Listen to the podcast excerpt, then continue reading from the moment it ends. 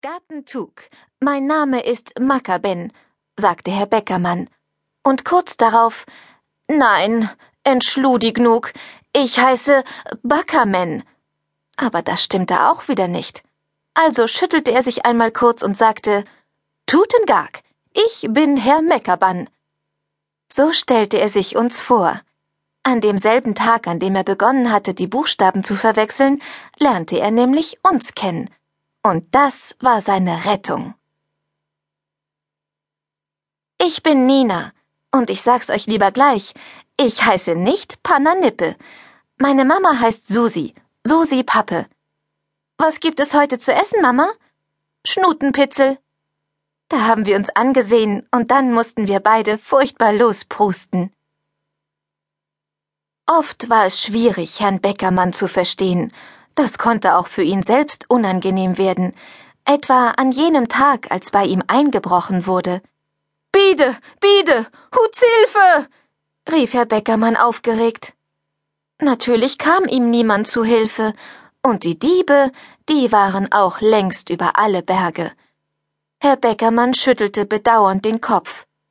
Die Wumm, die Wumm. Tja, wie war das alles so geworden?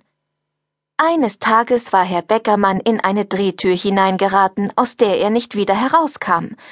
Eigentlich wollte er nur das Kaufhaus betreten, um ein bisschen Käse und Gemüse zu kaufen.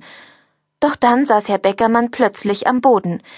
Er war endlich doch noch aus der Drehtür herausgeschleudert worden und rief Rozzamella und Matoten bitte. Für Rozzamella Matoten. Danach wollte er auf der Rolltreppe nach oben in die Lebensmittelabteilung fahren. Er nahm jedoch die falsche Seite. Auf der Rolltreppe, die hinabfuhr, versuchte er nach oben zu gehen. Er wunderte sich über die Leute, die ihm ärgerlich entgegenkamen, sagte aber höflich Entschludignug.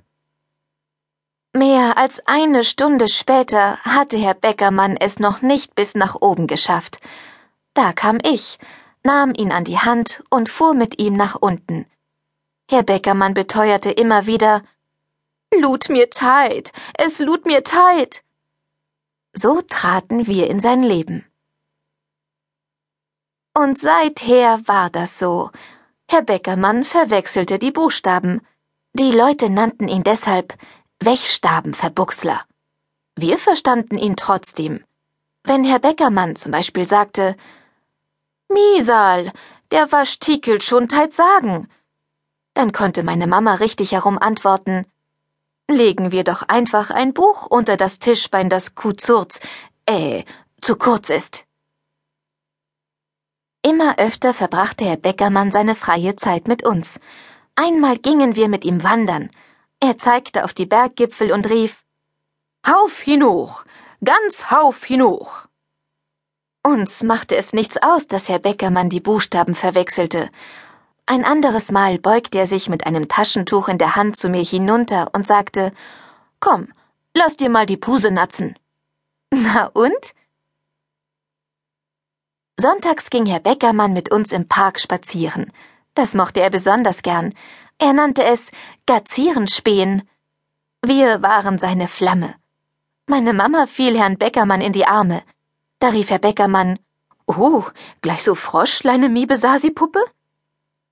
Und zu mir sagte er später, Kacke mal du, der Wanderbure Letterschming, der dort über die Wiemenbluse torkelt. Meine Mama lachte nur, wenn Herr Beckermann die Buchstaben verwechselte und wurde seine Frau. Herr Beckermann knuddelte meine Mama. Mm, du, meine kleine Schnimmtzecke. Wir stellten sein Leben völlig auf den Kopf. Und genau das half ihm mit seiner Wechstabenverbuchselei besser zurechtzukommen. Das kam so.